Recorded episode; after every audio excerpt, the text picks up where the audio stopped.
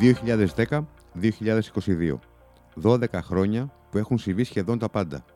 Σήμερα, ενδεχομένως το πρώτο μνημόνιο να φαίνεται σε κάποιους σαν παιδική χαρά συγκριτικά με τις δυσκολίες που βιώνουμε ως κοινωνία τα τελευταία δύο χρόνια. Μια τέτοια αντιμετώπιση των πραγμάτων ίσως είναι επιπόλαιη. Τότε ήταν η αρχή για τις ερωτικές αλλαγές που έφεραν ένα ντόμινο εξελίξεων με πολλαπλές επιπτώσεις. Πώς χειρίστηκε την κρίση η ηγεσία, μάθαμε από τα λάθη του παρελθόντος, τι θα μπορούσε τελικά να γίνει διαφορετικά; Καλώς ήρθατε στο podcast του Newsbeast. Είμαι ο Βίκτορα Μοντζέλη και απέναντί μου στο στούντιο ο έμπειρος δημοσιογράφος Άρης Ραβανός.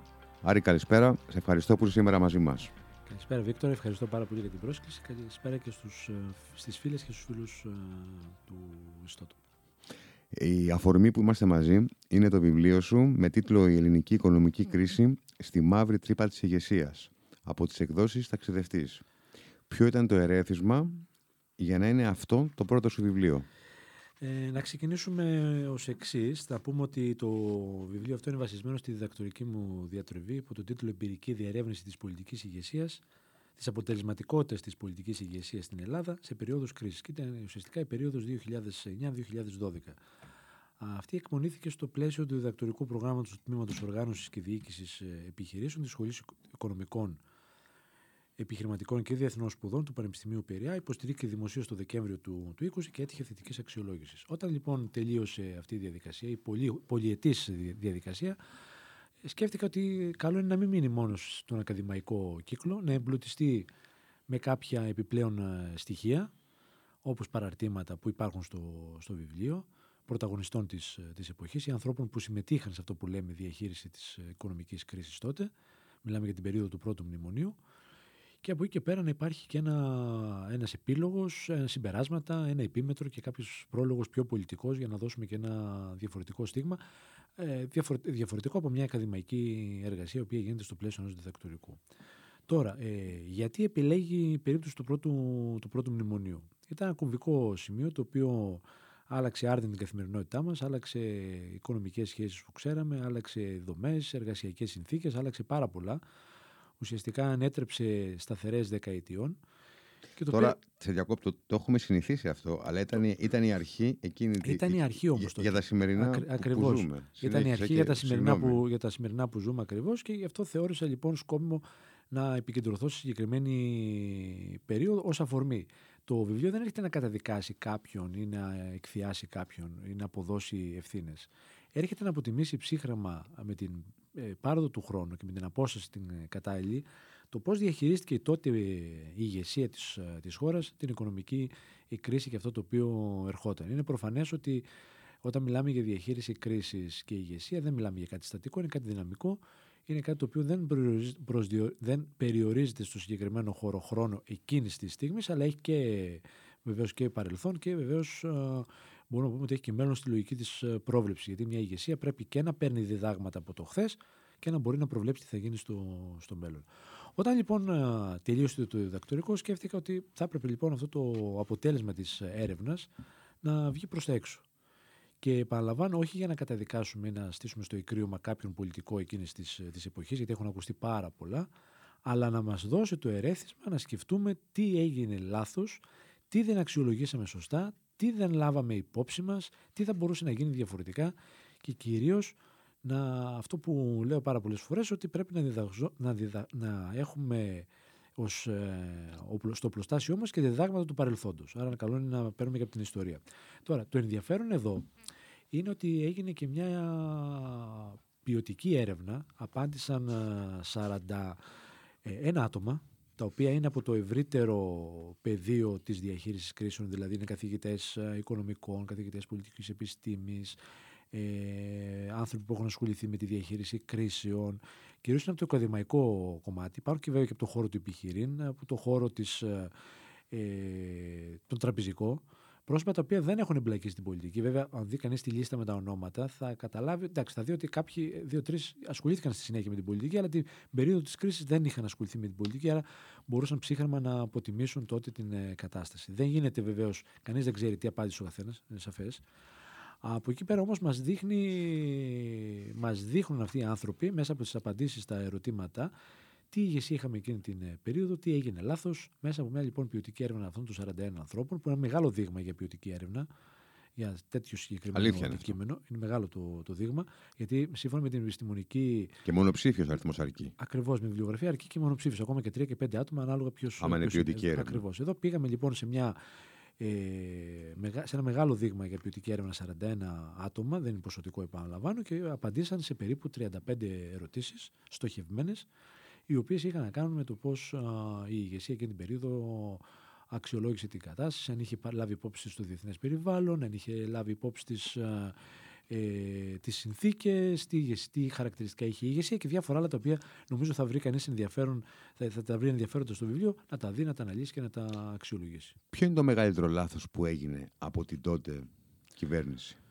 Κοίταξε, από την παρούσα έρευνα και, και βλέποντας το δεύτερο, διαβάζοντας το δεύτερη και τρίτη και τέταρτη φορά πριν καταλήξω στην έκδοση του συγκεκριμένου βιβλίου από τις εκδόσεις Ταξιδευτής, τις οποίες και ευχαριστώ γιατί το επιμελήθηκαν με πάρα πολύ προσοχή και, και αγάπη βεβαίως και βγήκε αυτό και το άρτιο αποτέλεσμα. Από την έρευνα λοιπόν που έγινε, αυτό το οποίο την εξεταζόμενη περίοδο λοιπόν, όσον αφορά τη, την ηγεσία, τι θα έλεγα ότι έγινε, ένα, ότι έγινε λάθος. Ήταν η, η παθητικότητα, θα έλεγα και η μακαριότητα τους τότε ηγεσία ως προς την αντιμετώπιση της κατάστασης. Δηλαδή, βλέπαμε το πρόβλημα να υπάρχει, ξέραμε ότι δεν μπορούμε επί της ουσίας να κάνουμε τίποτα, το αποδεχτήκαμε και ουσιαστικά δεν μπορέσαμε έτσι να διαπραγματευτούμε κατάλληλα. Θα, θα ρωτήσει κανείς, μα μπορούσαμε να διαπραγματευτούμε; Προφανώς στην αρχή της κρίσης ενδεχομένως να μπορούσαμε να διαπραγματευτούμε πολύ καλύτερα από ό,τι θα διαπραγματευόμασταν τον Απρίλιο του, του 2010, όταν ε, αποφασίστηκε και η έσοδος στο μηχανισμό στήριξης. θυμόμαστε, άμα γυρίσουμε 12 χρόνια πίσω, ε, που, όλοι τότε έλεγαν και, και εμείς ίσως να το λέγαμε ότι ήταν, είχαμε την ευκαιρία ε, εμείς εισαγωγικά να τους εκβιάσουμε και να μην πάμε ναι. Ε, σαν πρόβατο στη σφαγή. αυτό είναι, είναι μια, σήμερα, 12 χρόνια μετά, είναι μια άποψη η οποία ε, με, με, μια ψύχρεμη ματιά ήταν πραγματικά αληθινή, ήταν ένα επιχείρημα απλά για να το πούμε. Κοίταξε, αυτό που προκύπτει από την έρευνα και παραλαμβάνω δεν γίνεται η ανάλυση για να στήσουμε στο τοίχο κάποιο πολιτικό της εποχής εκείνης. Το βλέπουμε, γι' αυτό και μάλιστα όπως μου είπε πάρα πολύ σωστά ο καθηγητής Ψαλιδόπουλος εκ των συμμετεχόντων στην έρευνα και από τους ανθρώπους που παρουσίασαν και το βιβλίο, δεν δείχνουμε προς τα ποιος ευθύνεται. Ο αναγνώστης θα μπει στη διαδικασία να, το ψάξει. να το ψάξει και να βρει πραγματικά ποιος ευθύνεται και θα απαντήσει και σε αυτό το ερώτημα.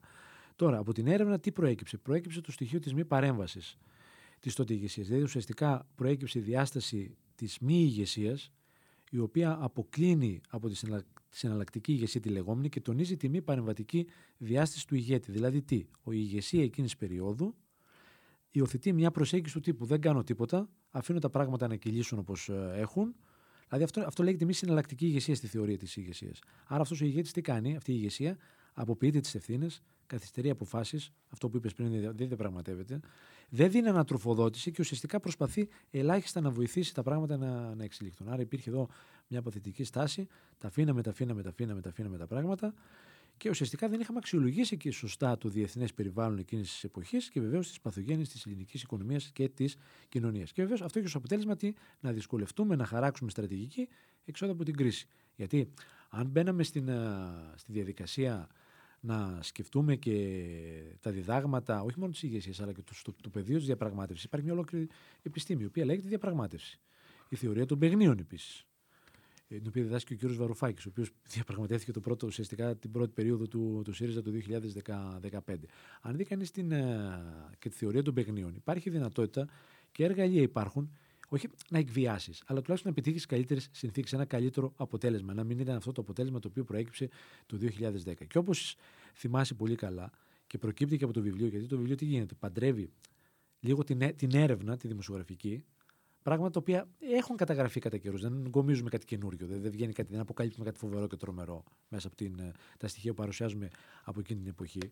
Απλώς παντρεύει την επιστημονική έρευνα, δηλαδή έχει τις θεωρίες της ηγεσίας, να καταλάβει κάποιος εκλαϊκευμένα τι είναι η ηγεσία ή ε, ποιες είναι οι συγκεκριμένες θεωρίες από την αρχαιότητα μέχρι σήμερα.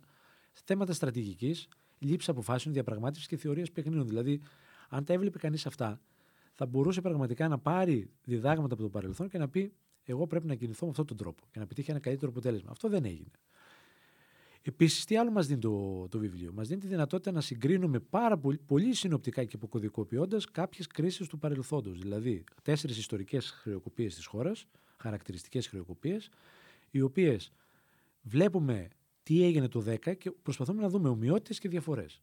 Αυτό είναι πολύ βασικό γιατί αν δεις το παρελθόν το τι κάναμε, πάντα η χώρα ήταν εξαρτημένη από τη, μετά την Επανάσταση και με τη σύσταση του σύγχρονου ελληνικού κράτους. Ήμασταν ε, εξαρτημένοι από τα δάνεια, από τα δάνεια της ανεξαρτησίας, τα λεγόμενα κτλ. Εκεί λοιπόν πάντα η χώρα λοιπόν δανειζόταν. Πάντα λοιπόν ήταν εξαρτημένη. Πάντα λοιπόν ήταν έρμεος στις διαθέσεις των, των μεγάλων ε, δυνάμεων. Αυτό λοιπόν δεν μας προβλημάτισε το 2010, το 2009 να δούμε τι λάθη κάναμε εκείνη την περίοδο. Ο Ψαλιδόπουλος το γράφει πάρα πολύ εύστοχα στο, και στο βιβλίο του, αλλά και στην, ε, ε, σε μια συνέντευξη που μου είχε παραχωρήσει, την οποία παράρτημα, παράρτημα της οποίας έχω και στο, και στο βιβλίο και κάποια ε, στιγμή ε, μάλιστα ε, σημειώνει, το, σημειώνει το εξής, το οποίο έχει πάρα πολύ ε, ενδιαφέρον, αφού λέει ότι ευθύνεται η πολιτική ελίτ που έφερε το μνημόνιο. Η ευθύνεται η πολιτική ελίτ που δεν εκτίμησε ή υποβάθμισε την πιθανότητα οικονομικού εκτροχιασμού της χώρας από τον υπερδανισμό του δημοσίου. Ευθύνονται οι ψηφοφόροι που δεν έλεγξαν τους πολιτικούς για την ολιγορία τους. Ευθύνομαι και εγώ πως ως οικονομολόγος δεν συνέβαλα στον διαφωτισμό των φοιτητών και της κοινής γνώμης για τα υπερχόμενα όσο ε, μπορούσα. Και ουσιαστικά ε, αναφέρεται και στο παρελθόν και στο γεγονός ότι δεν έχουμε διδαχθεί από το παρελθόν. Αυτό είναι πάρα πολύ, πάρα πολύ κρίσιμο. Ε, όλοι, όλοι έχουμε ευθύνη, όχι όμως ισομερίδιο, έτσι δεν είναι; Καλά, προφανώς δεν έχουμε ισομερίδιο. Δεν μπορεί να έχει ένας πολίτης, ο οποίος είναι τώρα, παραδείγματος στην Καβάλα, ο οποίος μας ακούει στην Κρήτη ε, με διαδικτυακά, τον πολιτικό, διαδικτυακά ναι. με, τον πολιτικό, με τον πολιτικό ο οποίος πήρε τις αποφάσεις εκείνη την περίοδο. Και μάλιστα είχαμε πολιτικούς που λέγανε ότι δεν το διαβάσαμε και ουσιαστικά ότι μας φέρανε εκείνη τη στιγμή το πήραμε και το, το ψηφίσαμε. Εδώ περνάνε λοιπόν και αυτά τα γεγονότα της εποχής, σαν να διαβάζεις εφημερίδα. Γρήγορα, ε, κωδικοποιημένα, να έχει κάποιος και το background εκείνης της εποχής, να καταλάβει λίγο. Άρα γι' αυτό είπαμε παντρεύουμε την επιστημονική έρευνα και με το, το ρεπορτάζ. Με τα πραγματικά, τα γεγονότα. πραγματικά γεγονότα. Κάνουμε συγκρίσεις και ομοιότητε, πάλι σύγκριση, ομοιότητες και διαφορές με άλλες χώρες που μπήκαν σε μνημόνιο. Πορτογαλία, Ιρλανδία, η Κύπρο. Τι έγινε εκεί πέρα. Εκεί είχαμε ε, συναντήληψη των πολιτικών κομμάτων, είχαμε ε, πιο μετριοπαθή πολιτικό λόγο. Δεν είχαμε αυτό το συγκρουσιακό κλίμα που υπήρχε εδώ με τις πλατείες, οι αγανακτισμένοι, οι πάνω κάτω πλατείες, οι συγκεντρώσεις, όλα αυτά τα οποία θυμάσαι και εσύ και θυμούνται και οι φίλοι και οι φίλες που μας ακούν. Ήταν τελείως διαφορετικό το, το Μα ήταν μια ολόκληρη χώρα σε, σε περίοδο αναταραχής. Ακριβώς. Ε, ε, Θέλοντας και μία, αυτό συνέβαινε. Ακριβώς. Και λοιπόν μέσα από αυτές τις ομοιότητες και τις διαφορές και με τις άλλες χώρες, και πάλι εκεί βλέπουμε τώρα τι δεν κάναμε σωστά εμείς ως πολιτικό προσωπικό και όχι ως χώρα, αλλά και οι ευρύτεροι πολίτες.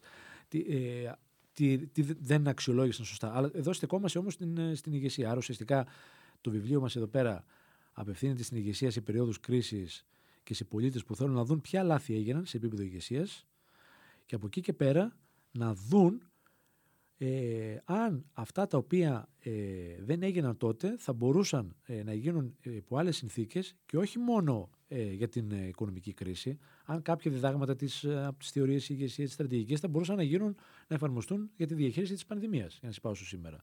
Για τη διαχείριση τώρα της ενεργειακής κρίσης. Βλέπεις ότι γίνεται μια πολύ μεγάλη συζήτηση σε πανευρωπαϊκό επίπεδο για τα θέματα ηγεσίας. Ο πολύ γνωστός Κίσιγκερ έβγαλε ένα βιβλίο για, την, για το leadership, για την ηγεσία, το οποίο είναι και από τα ευπόλυτα αυτή τη στιγμή σε διεθνές επίπεδο. Άρα είναι μια πολύ μεγάλη συζήτηση παγκόσμια για την ηγεσία, για το ρόλο τους, για το πόσο μπορεί να προβλέπει καταστάσεις, να χαράσει στρατηγική. Γιατί ένα κομβικό σημείο μιας ηγεσίας είναι να μπορεί να χαράξει στρατηγική. Και πώς μπορείς να χαράξεις στρατηγική, Προφανώς πρέπει να έχεις ηγετικές ικανότητες, όλα αυτά τα οποία λέει, λένε οι θεωρίες ηγεσίας. Από εκεί πέρα όμως πρέπει να μπορείς να προβλέψεις κιόλας. Βλέπεις ως την ενεργειακή κρίση την οποία βιώνουμε τώρα και θα έχουμε ένα πάρα πολύ δύσκολο χειμώνα, βλέπουμε ότι η Ευρωπαϊκή Ένωση δεν ήταν. Ε, όχι, ε, δεν ήταν ικανή όχι να προβλέψει, δεν είναι ικανή να πάρει, να, να πάρει μέτρα. Να πάρει και μέτρα, ακριβώς. Ε, εδώ βρεθήκαν το Μάιο, είπαν για να πάρουμε μέτρα μετά από τρεις ε, ναι, άρα, άρα, μήνες. άρα βλέπεις ότι, άρα βλέπεις ότι το έλλειμμα ηγεσίας και σε αυτό το επίπεδο είναι πάρα πολύ μεγάλο.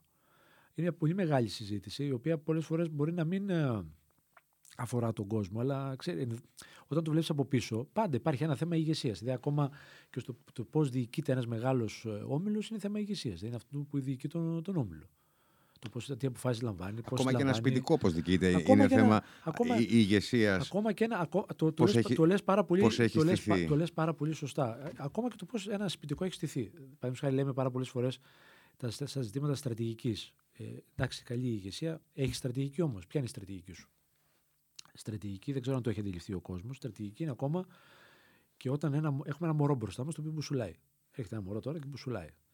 Και σου λέει, δεν μπορεί να μιλήσει το μωρό, προφανώς κάνει με τα χεράκια του, εσύ είσαι μπροστά και προσπαθεί να σε, να σε, να σε σμπρώξει. Να, ναι. να κάνει, μια, κάνει μια κίνηση για να φύγεις να φύγεις από τη μέση για να, μπορεί ναι, ναι, ναι, να συνεχίσεις το δρόμο. να σε αποθήσει. Ναι, ναι. Αν δεν το καταφέρει, τι κάνει; Συγγνώμη. Θα κλάψει. Θα κλάψει και περισσότερο, θα φωνάξει περισσότερο όταν θέλει να πιει γάλα.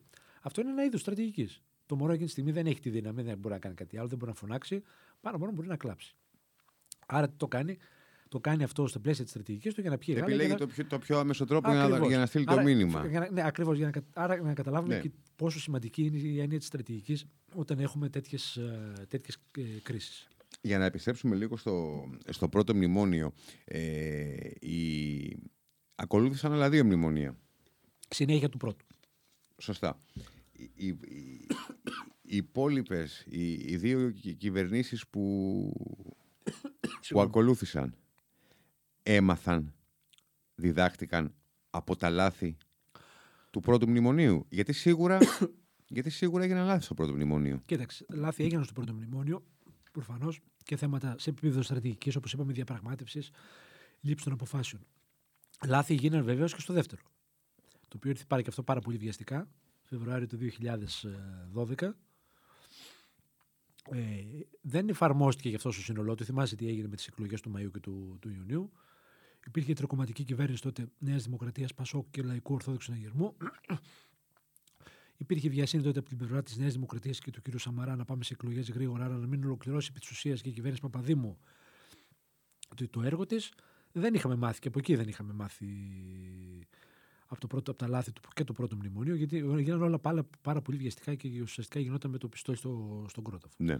Τώρα, στο τρίτο μνημόνιο επίσης ε, δεν μάθαμε και δεν αξιολογήσαμε. Σου θυμίζω ότι μια μελέτη του Harvard για τη διαπραγμάτευση της ε, τότε κυβέρνησης ε, Τσίπρα ήταν πάρα πολύ κακή. Ο βαθμός που τους βάλανε ήταν κάκιστος. Γιατί, γιατί επί της ουσίας δεν έγινε διαπραγμάτευση. Ε, δεν έγινε διαπραγμάτευση με τους όρους που θα μπορούσε να ήταν θετικός για την ελληνική πλευρά.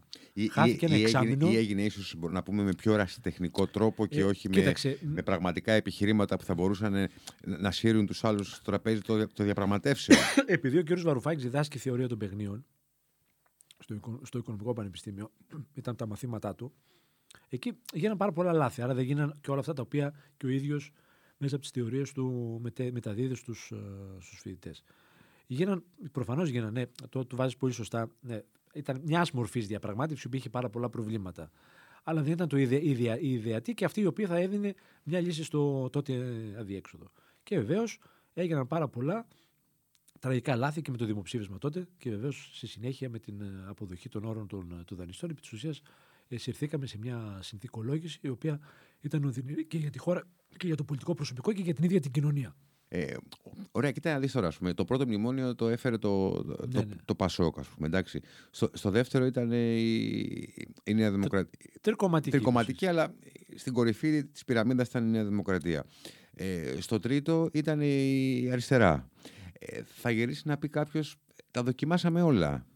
Ε, μήπως αυτά τα πράγματα δεν μπορούσαν να μην γίνουν τελικά. Δηλαδή, πραγματικά, Ποιο, ποιο είναι το επιχείρημα, ποιο είναι, ποιο είναι η απάντηση. Κοίταξε, ποια είναι η απάντηση; Κοίταξε. Δοκιμάσαμε διαφορετικούς ανθρώπους, πιθανόν διαφορετικές στρατηγικές, ε, διαφορετικοί ηγέτες. Άλλος ηγέτης ο Παπανδρέου, άλλος ο Σαμαράς, άλλος ο Αλέξης Τσίπρας. Κι όμως το αποτέλεσμα τελικά για τον πολίτη και για το κράτος ήταν το ίδιο. Ναι, σε αυτό έχεις απόλυτο, έχεις απόλυτο δίκιο. Ε, εγώ θα μείνω σε μια φράση του Γιώργου Προβόπουλου που ήταν διοικητής της Τραπέζης Ελλάδος τότε, ο οποίος μου είχε δώσει μια συνέντευξη Στις 21 Μαου του 2017 την έχω εδώ μπροστά μου. Από το φθινόπωρο του 2008 έπρεπε να θωρακίσουμε την οικονομία μας. Είχα ενημερώσει για όλα Καραμαλή και Παπανδρέου. Γιατί το λέω αυτό. Η χώρα ουσιαστικά κινούνται σε άλλους ρυθμούς. Δηλαδή, ε, είχε ξεκινήσει η οικονομική κρίση, παγκόσμια χρηματοπιστωτική κρίση, μετά τη στεγαστική κρίση βέβαια στις ΗΠΑ το 2008, 2007-2008. Εδώ αρμενίζαμε σε άλλους ε, πλανήτες, σε άλλες θάλασσες. Δεν αξιολογήσαμε σωστά τα μηνύματα των διεθνών ε, των διεθνών αγορών και ήρθε μια ωραία πρωία και βρεθήκαμε σε ένα διέξοδο. Μην ξεχνάμε ότι η χώρα είχε, στη χώρα είχε προηγηθεί μια Ολυμπιάδα με ένα κόστος πολύ σημαντικό.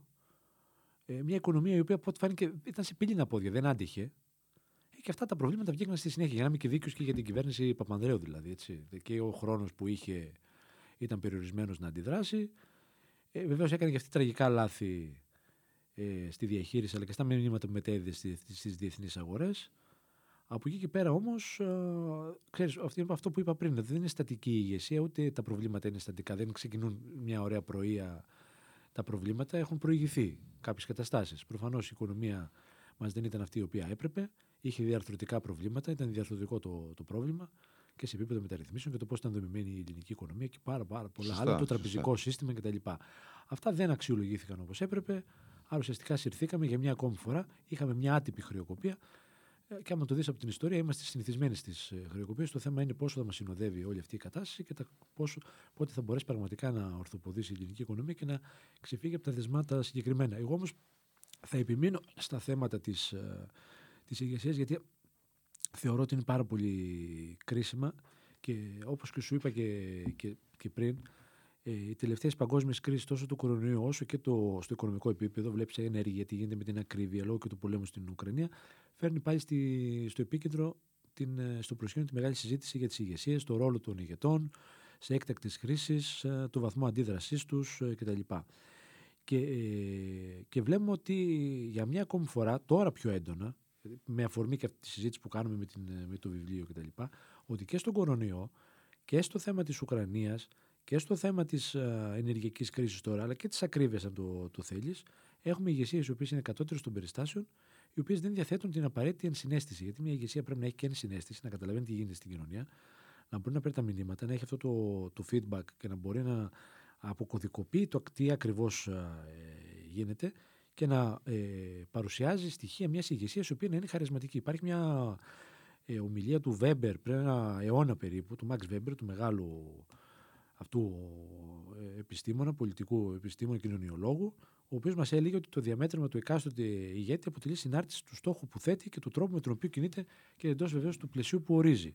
Εδώ λοιπόν βλέπουμε ότι δεν υπάρχει αυτή η ανάγνωση του, του Βέμπερ. Και όχι μόνο αυτό, δεν υπάρχει και όραμα και δεν υπάρχει και αυτό που σου είπα και πριν, και στρατηγική. Πού θέλουμε να το πάμε; Θέλουμε να, κάνουμε, να πάρουμε κάποιες αποφάσεις. Γιατί θέλουμε να τις να τις πάρουμε, τι θέλουμε να κερδίσουμε; Άρα, ε, μια ηγεσία πρέπει να, έχει, πρέπει να έχει και κάποια χαρακτηριστικά συγκεκριμένα για να μπορεί ε, να αντιδράσει. Και ουσιαστικά, όπως έλεγε πάλι ο Βέμπερ, η πολιτική ορίζεται ως τη διευθύνουσα δραστηριότητα του κράτους. Άρα, τι σημαίνει αυτό, ότι ο πολιτικός οφείλει να παίρνει θέσεις, να είναι παθιασμένος και ουσιαστικά ε, κρίσεις όπως είναι οι παρούσες που είπαμε, η ενεργειακή και ε, της πανδημίας, την οποία την έχουμε ακόμα μπροστά μας, δεν τελειώσαμε, καθορίζουν και τα όρια της υπευθυνότητας ενός ε, ηγέτη που έχει ως πρώτη στην αρχή ε, να μάχεται, να μάχεται για το κοινό, ε, για το κοινό καλό. Τώρα, από εκεί και πέρα, ε, εγώ θα σου διαβάσω κάτι άλλο το οποίο έχει ενδιαφέρον από το, στο, στο βιβλίο. Υπάρχει, ένα, ε, υπάρχει μια αναφορά για το σύνδρομο της Ήβρεως. Ε, η ιστορικός Μπάρμπαρα Τάκμαν ορίζει το σύνδρομο της Ήβρεω ως την αφήσει και αιμονήσει μια πολιτική που αποδεδειγμένη είναι ανεφάρμοστη ή αντιπαραγωγική ή ξεροκεφαλιά. Η πηγή της αυταπάτη αποτελεί παράγοντα με τεράστιο ρόλο στη διακυβέρνηση. Άρα εδώ νομίζω ότι τα λέει όλο αυτό. Έχουμε το σύνδρομο της Ήβρεω, το οποίο το είχαμε δει και στην περίπτωση του πρώτου, του πρώτου μνημονίου, το είδαμε και μετά βέβαια. Προς, αφορμή είναι το πρώτο μνημόνιο, για να μιλήσουμε για την ηγεσία. Και μετά το είδαμε και στην ε, διάρκεια της, τώρα της, Ουκρα... της ε, κρίσης στην Ουκρανία με τον πόλεμο της Ρωσίας και στην πανδημία και στο, και στο ενεργειακό. Και το, το θέμα είναι ότι πρέπει να έχεις να είσαι προετοιμασμένος, να μην, υποτίθ, να μην υποθέτεις ότι ο εχθρός δεν θα σου επιτεθεί. Το θέμα είναι να, να είσαι προετοιμασμένος και να διαθέτεις ισχυρή άμενα. Αυτό είναι και ένα βασικό, ένα βασικό δόγμα στη, στο πεδίο της ηγεσίας και της uh, στρατηγικής. Να σου πω εσύ, από, την, ε, από τη ναι. μεγάλη ναι. έρευνα που έχεις κάνει την αναλυτική, ναι. γιατί έχεις και μια τεράστια βιο, ε, βιβλιογραφία στο. Πολυσέλιδη δηλαδή βιβλιογραφία στο βιβλίο σου. Η βιβλιογραφία όντως είναι πολυσέλιδη. πολυσέλιδη και, δίνει έτσι, και έτσι δίνει λοιπόν και ένα οδηγό σε όσους θέλουν. Να το ψάξουν και παρακάτω, να, το να, παρακάτω, να βγάλουν δηλαδή, και τα δικά τους συμπεράσματα και να το, να το πάνε και παρακάτω καθένας όπου, όπου, όπου θέλει και με τον τρόπο που θέλει. Ήθελα να σε ρωτήσω το εξής. Ε, είναι 20 βιβλιογραφία. Ναι, αυτό σου λέει πολυσέλιδη, το θυμάμαι. Ε, πο, πολλοί λέγανε τότε ότι μπορούσε η, ο, ο Παπανδρέου, ο Γιώργος Παπανδρέου, στη, στην ουσία να πάει να, εντός εκτός εισαγωγικών να εκβιάσει τους ε, τους Γερμανούς και την, και την Ένωση, ότι εγώ θα διαλύσω το ευρώ άμα με βάλετε στο μνημόνιο. αυτό τελικά πόσο πραγματικότητα ήταν, καθότι ξέρουμε ότι ο Σόιμπλε είχε πει ότι σας είχαμε ετοιμάσει το, είχαμε το, plan, το plan B, το περιβόητο για την Ελλάδα και στην ουσία ε, δεν θα μας ε, χαλούσε να φεύγατε και σας κάναμε και χάρη. Δηλαδή, το είχε πει με την αλαζονία που, το, που, είχε, που είχε τότε στις κουβέντες του. Ναι, εντάξει, το Και τώρα ίσως. Καλά, η αλαζονία παραμένει, αυτό θέλω να πω. Η αλαζονία παραμένει. Ναι, και αλλά το είχε πει ότι. Ναι. Προχθές μας είπε να φορέσουμε δύο, δύο στους Γερμανούς ναι, βέβαια, τρία παντελόνια. Και... Να πάρουμε κεριά, φακούς και, τα λοιπά. αλλά θέλω να σου πω, δηλαδή, μπορούσε τελικά η Ελλάδα να εκβιάσει ε, την, ε, την, την Ένωση με το, το ευρώ που ήταν ε, μόλις σε μιας δεκαετίας νόμισμα ή, ή ήταν όλα προκαθορισμένα ότι ε, όποιος και να ήταν ο ηγέτης εκείνη τη στιγμή το αποτέλεσμα τελικά θα ήταν αυτό; Νομίζω ότι το... Κοίταξε, ε, για, για να επαναλάβω. Το αποτέλεσμα λίγο πολύ θα ήταν το ίδιο. Το θέμα είναι να μπορούσες να πετύχεις καλύτερους όρους στην, τελική, στην τελική διαπραγμάτευση. Ναι να μπορούσες να, αξιο... να αξιολογήσεις τι θα γίνει. Δεν μπορούσε να, το... να αποφευχθεί. Και δεν μπορούσαμε, πρώτα απ' όλα δεν μπορούσαν να μας πετάξουν ούτε από το ευρώ, ούτε εμείς να εκβιάσουμε. Άρα ήταν, εδώ λοιπόν πας σε μια κάπου διαδικασία. Πας κάπου στη μέση. Πας λοιπόν σε μια διαδικασία ε, win-win. Τι είναι νίκη για σένα και τι είναι νίκη για. Ναι, εδώ ήταν win-lose όμως. Εδώ όμως ήταν ε, ακριβώς. Ακριβώς, ακριβώς. Εδώ ε, είναι πάρα πολύ ε, σημαντικό. Γι' αυτό μέσα εδώ λοιπόν στο, στο βιβλίο έχουμε και μια αναφορά στις διαπραγματεύσεις στο δίλημα του φυλακισμένου, το γνωστό, το παιχνίδι της Κότα, και ουσιαστικά βλέπουμε την πολιτική διαπραγμάτευση στο στρατηγικό πνεύμα. Βλέπουμε την ε, διαπραγμάτευση μέσα από αυτές τις θεωρίες. Και γίνεται και αναφορά στον, ε, ε, στο Φιλίνι. Εδώ θα σου διαβάσω κάτι. Ε, εάν η αντίδρασή σας στις αποδεδειγμένα σκληρές διαπραγματεύσεις βάσει θέσεων γίνεται μέσα από ήπιες διαπραγματευτικές θέσεις, είναι πολύ πιθανό να σας γδάρουν. Αυτό είναι ένα είναι ένα, ένα, ένα, ένα δόγμα στη, σε αυτό που λέμε επιστήμη της ε, διαπραγμάτευσης. Η Ελλάδα δεν επέμεινε για να εξασφαλίσει, γιατί το, το λέω αυτό, αυτή τη φράση, δεν επέμεινε να εξασφαλίσει καλύτερο και ευνοϊκότερο αποτέλεσμα και αποδέχει ουσιαστικά την αδιαλαξία του ισχυρού διαπραγματευτή. Άρα δεν μπήκαμε στη διαδικασία να, να, να βάλουμε και να επικεντρωθούμε πού έχουμε εμείς τη δυνατότητα, τι, τι μπορούμε να κερδίσουμε. Προφανώς δεν μπορούσαμε να τους τεινάξουμε στον αέρα. Θα μπορούσαμε όμως όχι να εκβιάσουμε. Δεν, καθίσαμε ως ισότιμα μέλη, αλλά ως ένοχοι. Δεν, πήγαμε. δεν είναι ωραίο να πω θα εκ, να, να εκβιάσουμε, γιατί δεν μπορείς να εκβιάσεις την εκβιάση. Να εκβιάσεις τους ισχυρούς μια δύναμη, μια δύναμη χώρα και, σε, και μια οικονομία σε πύληνα πόδια, παρότι λέγανε ότι είναι θωρακισμένοι. Όχι. Αλλά θα μπορούσε όμως να αξιοποιήσει τα συγκριτικά σου πλεονεκτήματα και να πετύχεις κάτι καλύτερο. Αυτό είναι το, το λάθος. Ωραία. Κλείνοντας, ε, θέλω να μου πεις αν έχεις την αίσθηση ναι ότι υπάρχει κάποιος θετικός πρωταγωνιστής στην εποχή των μνημονίων. Γιατί από αρνητικούς νομίζω η λίστα είναι εύκολο να τη, να τη φτιάξουμε. Υπάρχει κάποιος θετικός πρωταγωνιστής από την ελληνική πλευρά ε, την περίοδο του πρώτου μνημονίου που διαπραγματεύεται το βιβλίο σου; Θετικός πρωταγωνιστής με βάση τα, τα δεδομένα και με βάση αυτά τα οποία είδαμε δεν μπορώ να, να εντοπίσω. Οπότε ήταν μια, μια κατάσταση δυσάρεστη για τη χώρα. Ήταν μια κατάσταση δυσάρεστη για τη χώρα. Που άλλαξε τα πάντα. Που άλλαξε τα πάντα. Αυτό που θα έβλεπα εγώ ως πρωταγωνιστή σε αυτή την κρίση και θα, του, θα τον έβλεπα με θετικό τρόπο θα ήταν ο ελληνικός λαός, ο οποίος υπέμεινε όλα αυτά. Τα οποία υπέμεινε τα, τα, τα τελευταία 10 χρόνια της τα 10 χρόνια της κρίσης μνημονιακής Οδύσσιας η οποία ήταν πάρα πολύ οδυνηρή για όλους. Γιατί οι πολιτικοί δεν θα εστιάσουν στους πολιτικούς, οι πολιτικοί έρχονται και παρέρχονται η πολιτική δεν είναι για τα εύκολα, είναι και για τα δύσκολα. Και η περίοδος των μνημονίων ήταν πραγματικά για τα δύσκολα. Και εκεί αποδείχθηκε ότι δεν είχαμε την προνοητικότητα, δεν είχαμε πάρα πολλά. Δηλαδή είχαμε τρομερές ελλείψεις σε αυτό που λέμε ηγεσία. Γιατί ε, μην ξεχνάς ότι το 1974 και μετά, μετά την πτώση της Χούντας, είχαμε μια, είχαμε μια ομαλή πολιτική περίοδο. Δεν είχαμε τις ιδιαίτερες ε, κρίσεις, ούτε και στα εθνικά θέματα. Ε, Είχαμε μια οικονομική κρίση μεγάλη το 2009-2010. Εκεί λοιπόν αποδείχθηκε ότι το πολιτικό μας σύστημα ήταν κατώτερο των περιστάσεων. Και δεν συζητάω μόνο για την τότε κυβέρνηση, έτσι, ευρύτερα. Μην το εστιάζουμε. Συζητάμε τώρα για την περίπτωση του πρώτου μνημόνιου, γιατί τότε η κυβέρνηση αποφάσισε να έρθει το, το μνημόνιο. Είχαμε τότε βέβαια την απόφαση του Σαμαρά να το καταψηφίσει. Ε, Θα μπορούσε όμως τότε να είχε ψηφιστεί με 180, με διευρυμένη πλειοψηφία βεβαίως. Ε, και να μπορούσαν να ήταν τελείως διαφορετικά τα, τα πράγματα. Τώρα, πολλά μπορεί να πει κανείς ε, για εκείνη την περίοδο. Το θέμα είναι να μπορέσουμε να πάρουμε τα διδάγματα, να πάρουμε εκείνα τα μηνύματα και να, να, και να συνεχίσουμε. Και να αποφύγουμε είναι παρόμοιες κρίσεις στο, στο μέλλον. Ε, να αποφύγουμε, καλύτερα, να αποφύγουμε τέτοια ολέθρια αποτελέσματα από παρόμοιες κρίσεις στο μέλλον. Για να είμαι ακριβής. Οπότε όσοι ενδιαφέρονται για το αναλυτικό διπορικό σου στα, στα, στα χρόνια του πρώτου μνημονίου, το βιβλίο σου Ελληνική Οικονομική Κρίση στη μαύρη τρύπα της ηγεσίας, από τις εκδόσεις Ταξιδευτής. Άρη, ευχαριστούμε πάρα πολύ για την ενδιαφέρουσα συζήτηση. Βίκτρο, καλά, ευχαριστώ